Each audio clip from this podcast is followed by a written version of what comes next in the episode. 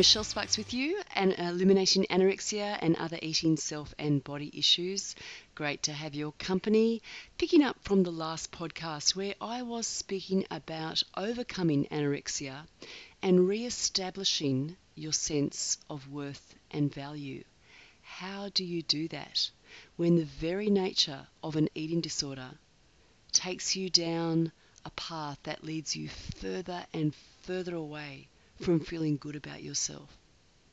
It's such a lie. The eating disorder is such a misguided solution. It is one that just is bad on every front. I mean, it really is because you start dieting, restricting food as part of your way of feeling better about yourself and better about your life. But if you don't have other coping strategies, as the pain of life continues, if that's what you resort to, controlling food and calories, you will quickly find that it is an impossible task.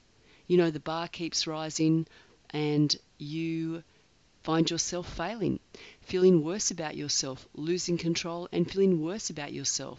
So that voice that says you're not good enough grows and your self esteem plummets. And so you end up in a place where you are not taking in nurture, physical, or emotional. You feel ashamed. You feel uh, you isolate yourself because you do you feel ashamed of yourself. You feel possibly ashamed of behaviours that other people are having a go at or will not understand. You know they won't understand that you're picking at your plate of food, not wanting to eat. They won't understand when you pull out of social occasions. They won't understand when you maybe disappear to the bathroom if that's what you do. Um, so, yeah, you may be feeling ashamed not only of your behaviors but of yourself because you're just not feeling good about yourself. That is what an eating disorder is all about. So, your sense of worth and value gets whittled away through the course of battling the eating disorder. And the voice that berates and accuses and criticizes and annihilates you gets louder. You get more disconnected from others, from yourself, from your healthy self, from the, the part of you that used to say, wait a minute, I deserve something. You get disconnected from that. You get isolated. You become ashamed. It's like you move into this space that is really disconnected from the truth and from the very relationships and physical nurture that would actually do you good. It's such a bind. So let's just assume the person listening is in that place where you are aware, you've isolated, you feel shame, your sense of worth and value is diminished, has shrunk. What can you do right now? Well, I would say the very first thing you need to do is to understand how your eating disorder functions. And I would invite you to come on board the 4x4 Freedom Express simply, or even just look at the model that is part of, um, it's just offered in the front page of my website. Have a look at that, see how an eating disorder functions. I can actually help you look more specifically at how your eating disorder is functioning so that you become really clear that this way of trying to deal with your life is actually not taking you where you want to go. And if you can see that, then you can start to consider what are your alternatives. And we can start to map that out. So that's an offer. But number one, understand the nature of an eating disorder, understand how your eating disorder functions, and understand that it, controlling food, to resolve the challenges of life and painful self experience will never take you where you want and deserve to go. That's the first thing. The second thing is to get support to help you see and get free from that way of coping with life. Again, I can help you with that if you would like my help.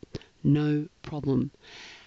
The third thing and it really does tie in with the other two, is, you know, healing occurs in a matrix of relationships. It occurs in connection. There is a sense of nurture that you've been trying to prove yourself worthy and deserving of feeling good about yourself. But you know what? Controlling food will never give that to you. Performing really well in your exams, um, in your career, whatever it is, will never really give that to you. What you crave is actually a relational connection that says, Hey, I see you, I love you, you have worth and value, you are important to me. So that is going to happen in relationship. It's going to happen in relationship, hopefully, number one, with other people. But if you're struggling to see yourself as worthwhile and valuable, loved and lovable, then you're going to struggle to connect with others in that way because you're actually putting forth the way you're currently feeling, which is none of those things. You're going to struggle. You're going to feel a bit autistic, may I say, in your connections. So, how can you start to feed in on the truth that you really are loved and lovable, that you really do have worth and value? How can you start to believe that? Well, here's some thoughts. I said, understand the nature of your eating disorder, understand how your eating disorder functions, get support. But you know, the other thing, apart from getting support from someone like myself or a counselor or a coach who can help you with your eating disorder, I would say to you, get connected. Just start to place yourself in a relational matrix. It may be with friends that you have isolated from and just need to reconnect. You may feel really weird about that, but I would just suggest that you start to allow yourself to be present just to be present, not to perform, not to feel like you have to be anything in particular, but just to actually seat yourself, position yourself in a matrix of relationships. Come back out to the dining room table with your family. Oh my goodness, I can hear what a challenge that is right now because it's around food. Can you come out to the lounge room where people are watching TV? Can you come out to a game of Scrabble or some sort of game board activity? Can you come out and do something that you have enjoyed in the past? Was it some sort of craft? Was it some sort of artistic pursuit? Was it some sort of sporting pursuit?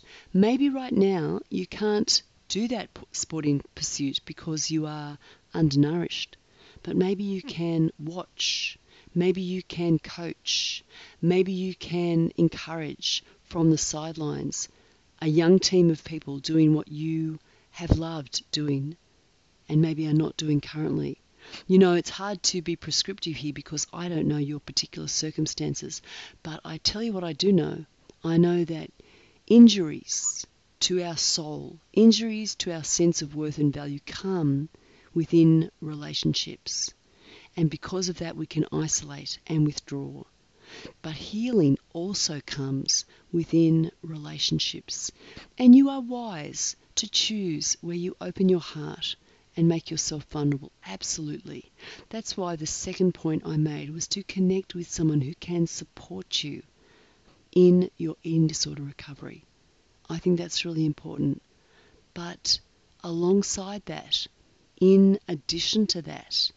And even if you don't do that, which I think would be a good idea, I would suggest you place yourself into some relationships where you can start to feel the ebb and flow of life and the nurture that comes from relationships. And guess what? It's not just about receiving, it's allowing yourself to be giving but not in a driven, perfectionistic, I am the savior of the situation or the world sort of manner, but just allowing yourself to encourage, just say, hey, well done, just to be present in some of those relationships that you have been avoiding. Just go there. Take a chance. Step out of the small, confined space that you have been limiting yourself to and start to move into relationship. So I would suggest I'd love your questions. If you've got a specific question, if you can hit me up with your question or your situation, I would love to address your needs specifically. Please do that. Michelle at michellesparks.com or you can Twitter me at mp underscore sparks. I would love to hear from you. I would love to address your specific concern, question, or situation. Okay, so one, understand the nature of your eating disorder. Two, connect with someone who can support you to see and get free from your eating disorder concerns. Three, position yourself into a matrix or into some of the connections that you have been avoiding, you have withdrawn from. Allow yourself to sit in a relational matrix. And four, you will know this from me if you have been listening to many of my podcasts. I really do believe that the human and divine are really important in this re-establishment of your sense of worth and value. And the reason I believe that is because, look, I believe it is a fact of your existence. It is part of your birthright to know by experience that you have worth and value, that you are loved, and that you are lovable in spite of and despite whatever has been going on in your circumstances and in your performance in any area of life, food included. You have worth and value. It is undeniable, it is incontestable, it is unconditional. You were created with worth and value. You were created in the mind and in the heart of a creator that loves you very much, says that you are precious in his sight, of inestimable worth and value, that nothing can separate you from His love. Not your performance, not um, anything, nothing. You are loved and you are lovable. You really are. Whether you have experienced this or not, I would say to you, you can experience this in both human and divine connection.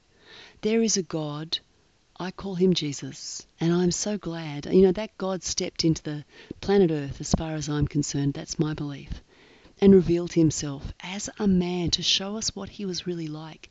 You know, religion makes you fear God and makes you think God's out to get you. But the God I've come to know, and I struggle with religion big time in my anorexia and in my eating disorder. But what helped me recover was to get a whole different understanding of the God that created me. And, and it was a God of love who created me with worth and value who created me with a sense of preciousness. And you know what? That is my linchpin. That is where I go back to. Life happens, pain comes. I've experienced heartbreak, I've experienced relationship breakups that have broken my heart, but they do not strip me of my worth and value and belief that I am loved and lovable because I that comes from a from a indisputable source for me. And that can be the truth for you as well. You can experience that. It doesn't just have to be some sort of theory. Theory will never help you. These truths of your worth and value, of the fact that you are loved and that you are lovable, these truths need to be experienced. They need to be fleshed out, and they can be. I would love to help you experience this. It would be such a pleasure. So if you res- resonate with what I'm saying and you want to get in touch, if you want to ask questions or just get in touch, please do. Michelle at michellesparks.com and you can Twitter me at mp underscore sparks. But probably the best way to connect with me is via my website and via that first email. Look, I really hope this podcast has helped you. And uh, there's always so much more to say, but that's enough for now. I hope you have a great evening. And um, yeah, with all my heart, to all of your heart, you have inestimable worth and value. It is not up for debate, it is yours by birthright. And you are loved and you are lovable. And as you start to experience these realities as a truth deep down in your soul, you will open yourself up to the physical and emotional nurture that is actually around you. And you will find sources of living water, like you will find water that will quench your thirst, and you will find a soothing and a salve and bread that fills you up in a way that is really nurturing, you won't hunger and thirst. You'll be filled, you'll be satisfied, and you will live life abundantly. So, great to talk to you. Wish we were in dialogue. We could be. Up to you. Until next time, travel well.